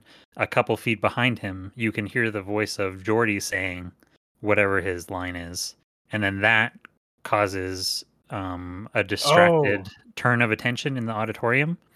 And is that going in an interesting direction? Continue. Oh, so like as as there's like a the everybody hears the the voice of Geordi saying that. Um, maybe there there Vice McManlet does the quick because I'm trying to think of movies where that that's happened. It definitely has some. The plan gets spilled by somebody holding the walkie-talkie button down or whatever, you know. mm-hmm. And so everybody realizes that Jordy is up there causing this to happen. And so there's a stir of confusion in the auditorium. Um, the music goes out. There's like a squeal of feedback. Everybody's looking around confused, and then that's when the ground starts rumbling. Or, or do you want a moment where somebody's literally about to like crush bad news? I want bad news to be so unwilling to lay a you know a finishing blow on the silver fox that he actually does manage to pull against his own strings. Okay, how do you see that playing out? Well, first, bad news beats the crap out of Soup of the Night, and then he eliminates Hat Woman as well. They're both out of the fight. That means it's him and Silver Fox. They're the last two standing. This is the final fight. Wait, when but Silver Fox has not she has not been a part of this at all. Has she been part of this? We described we named four people and none of them were her. Silver Fox has been fighting in the wrestling match with the vigilantes. She sent Francis into the next state. Silver Fox, Hat Woman, Soup of the Night, and Black Widower. She just hasn't had a chance to fight any of the casino champions yet. She hasn't fought since the villains. But she's in that fight. So Yes. isn't that isn't that now uneven though? Because didn't we have four against four? It was Tucker and Todd, the old Undertaker, Bane Cosby, and Bad News. Okay. I just I haven't heard from her this entire time. So what has she been doing the entire time then? It's it's a it's been supposed to be one on ones. In this So final fight? Yes, so she's been waiting for the opportunity to tag in. So they've been doing tagging in? When when one fighter gets eliminated, the next fighter on that team takes their spot. Oh, it's like a relay. Yes. So she wound up being last in line. Okay. She wasn't in any hurry to get into the ring against Bad News. But so, but she, I did like that's why I'm saying we haven't mentioned her at all. So how has she been taking everything? Have we even cut to her? Do we know she's there? Is she responding to things happening in the scene? She's just been waiting. We we haven't mentioned her specifically, but we haven't mentioned anybody's specific response except for our hat woman with Tucker and Todd. But yes, she's act of course she's being shocked and in denial and appalled, and of course the obvious, the the super obvious and clear distress of bad news himself probably only upsets her further. She knows that her friend and companion is here under duress, and she has to fight him or herself be beaten. High drama. So is she trying to then coach everybody through their fights? Because if they can beat everyone else, then she doesn't have to fight him, right? Yeah, I think I think and as as her sort of she's she's the unofficial team leader, so she's their moral coach. Whatever happened to words not being enough?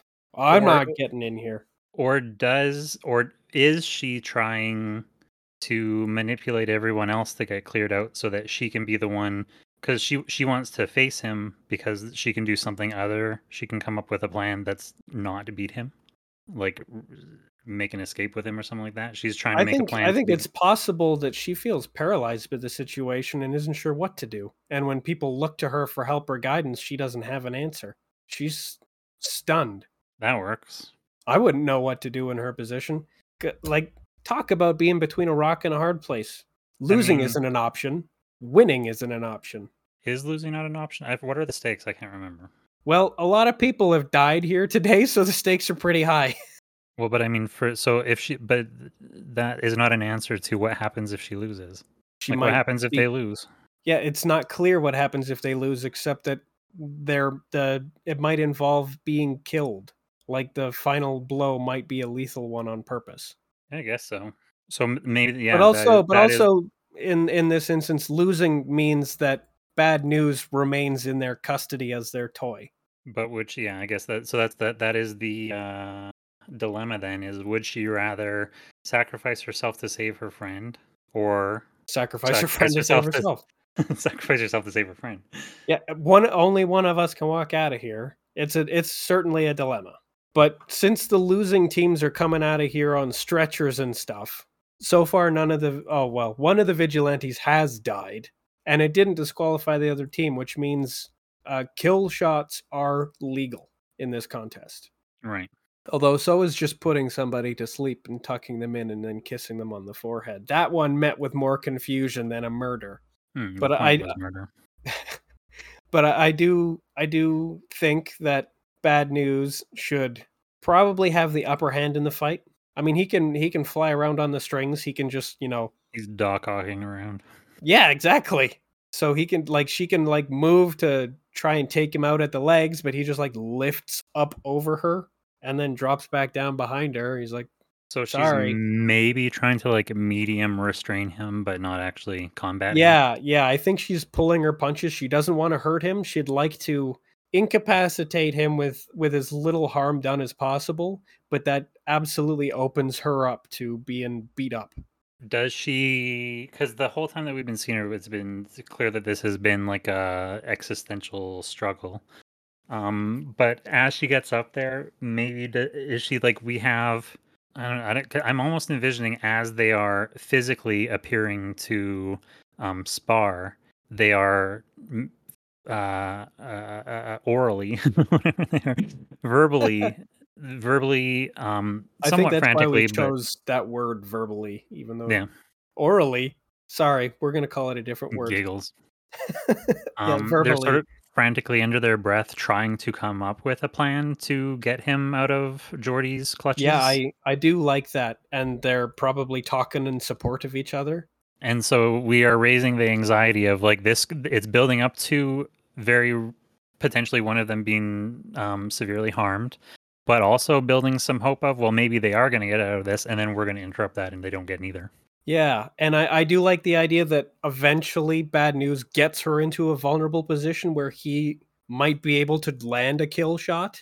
Yeah. Vice McManlet is like, "Get on with it, Jordy, finish her," and and Bad News is he's straining as hard as he's ever strained his in, in his entire life. We get to have like a grotesque zoom in where we can see the veins on his on his head.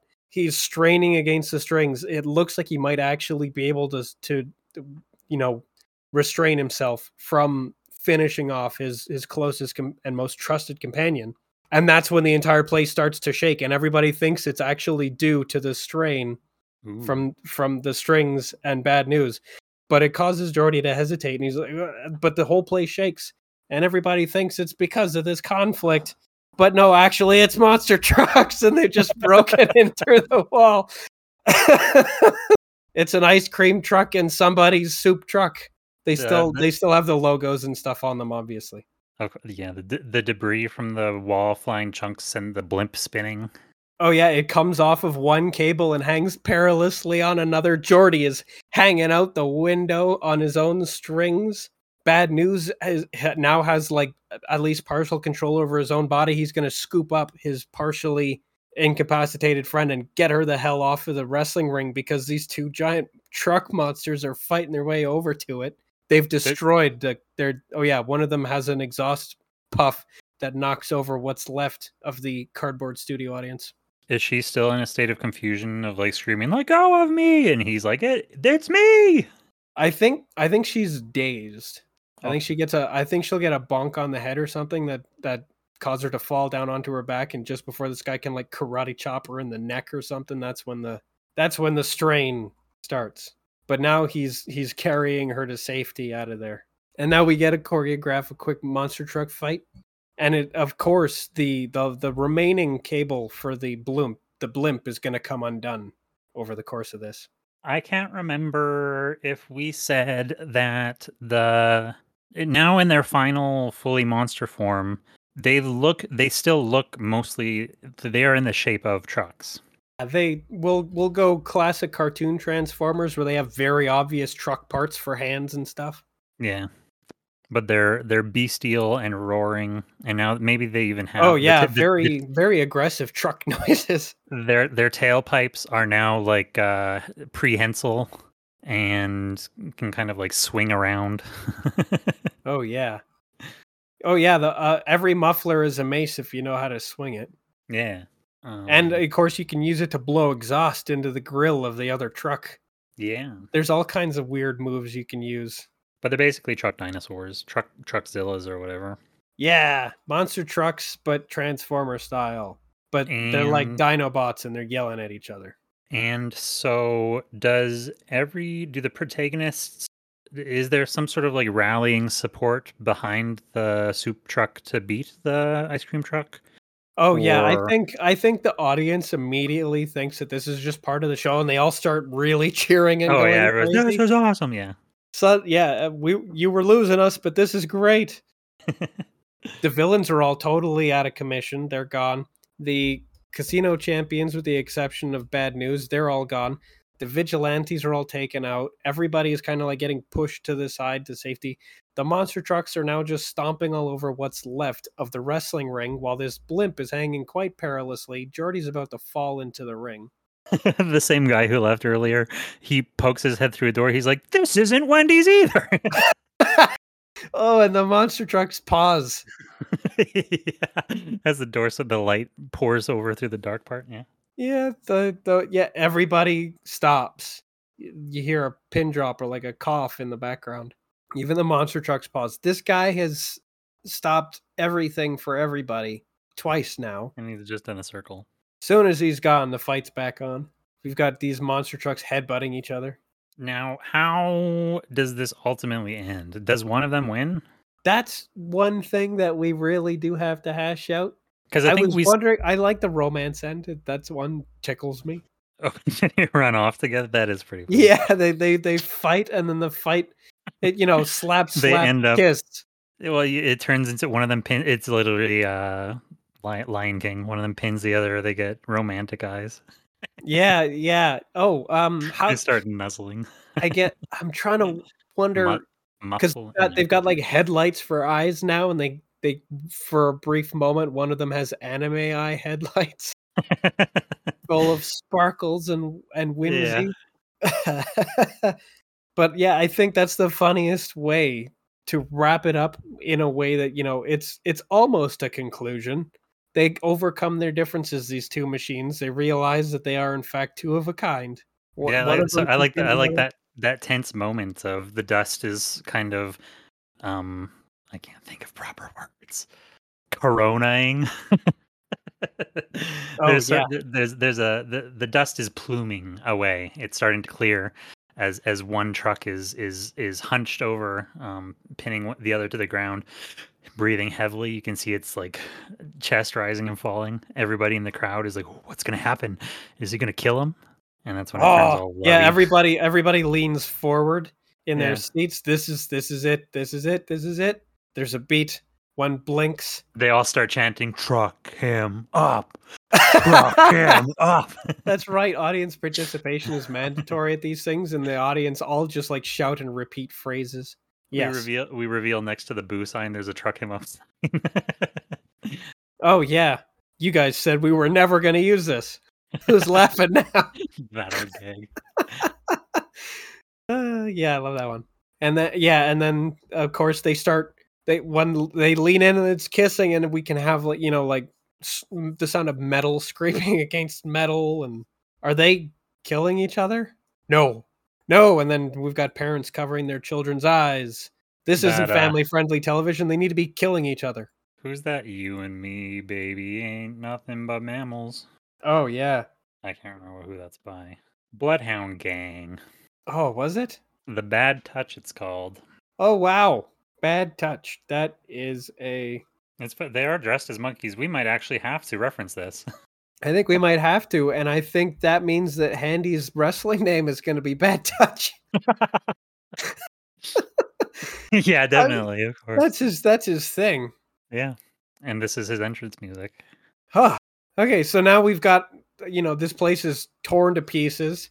I think as these these monster truck lovers depart, they smash into the wall one more time, and this is what causes the blimp to finally come undone. Vice McManlet doesn't know how to fly this thing. Crash, seemingly destroyed along with Jordy. Eight bit explosion. Yeah. It, oh, definitely. Now we've got this place mostly destroyed. I think. eight bit explosion and then a big fart sound. Oh yeah, just taken out. And I think this is the moment where everybody in the place is going to kind of realize that maybe we shouldn't stick around any longer. And they, you know, they file out. It's time to escape this building. It's collapsing. It's on fire.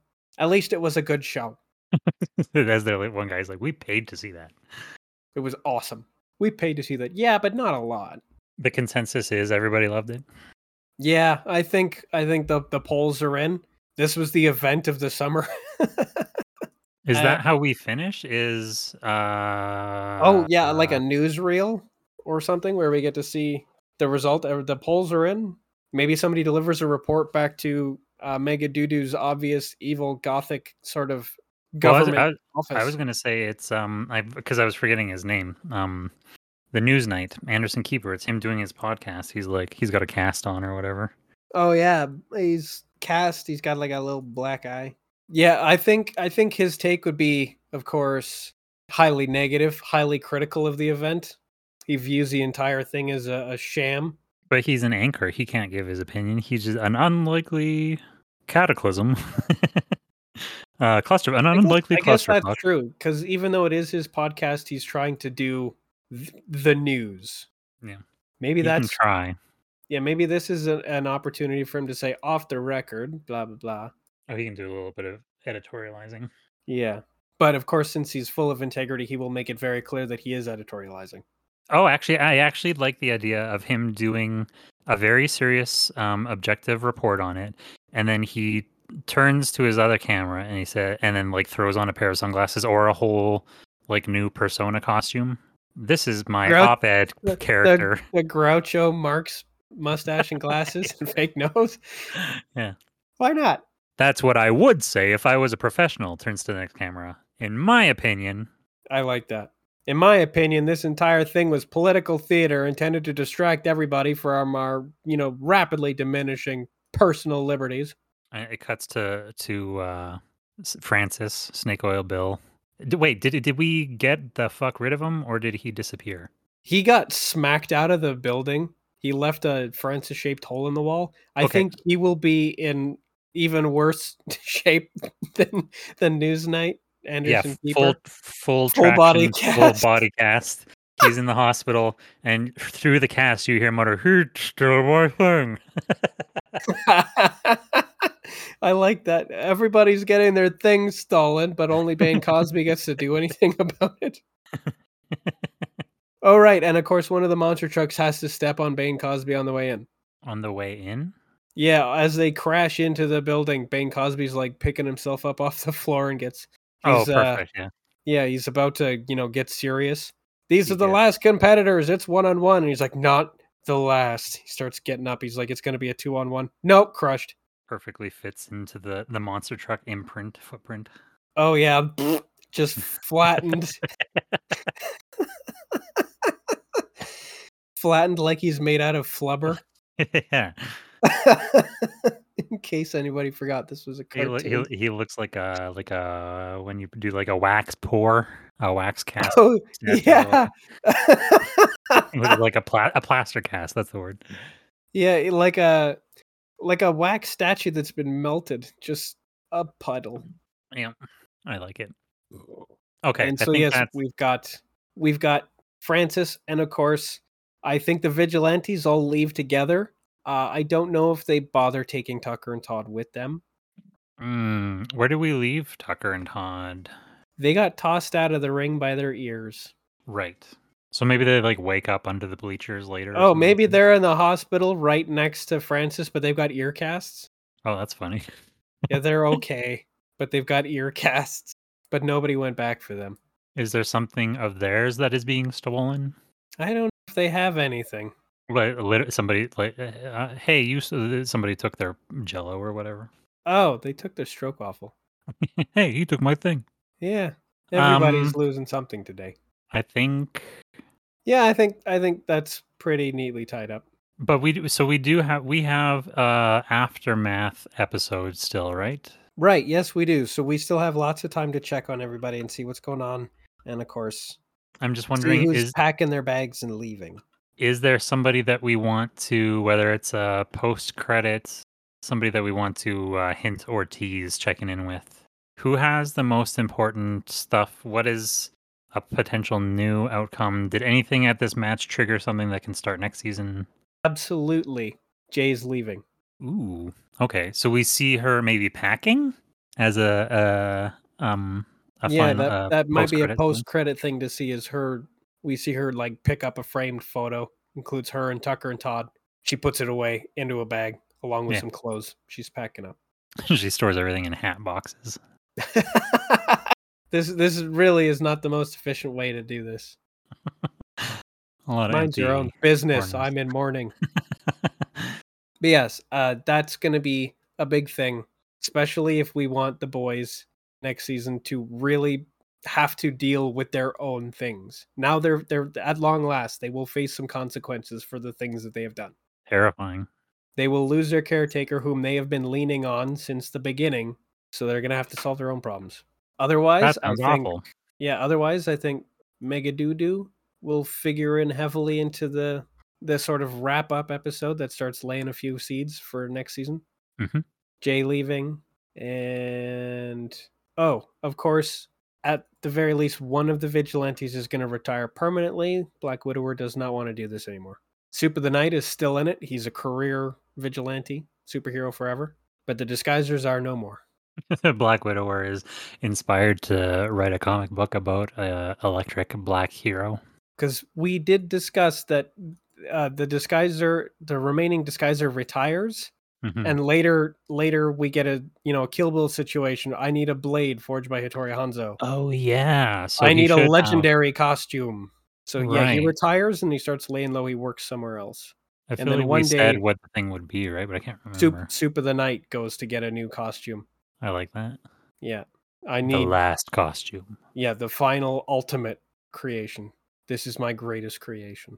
So that'll be fun because of course next season will still include villains of a kind, but it'll be one that Tucker and Todd created. And Soup of the Night's still gonna try and fight it, but at the very least needs a new suit to stand a chance. And otherwise Tucker and Todd have to deal with it. Yeah, So that's that. that is that. That is everything. I'm That pretty was a lot of wrestling. more than I could have possibly imagined. So I think I think we're done here. I have been your host, Tucker. I was your other host, Todd. You've been a fantastic audience, and this has been an episode. Yeah, we'll catch you next week. Bye. Bye bye.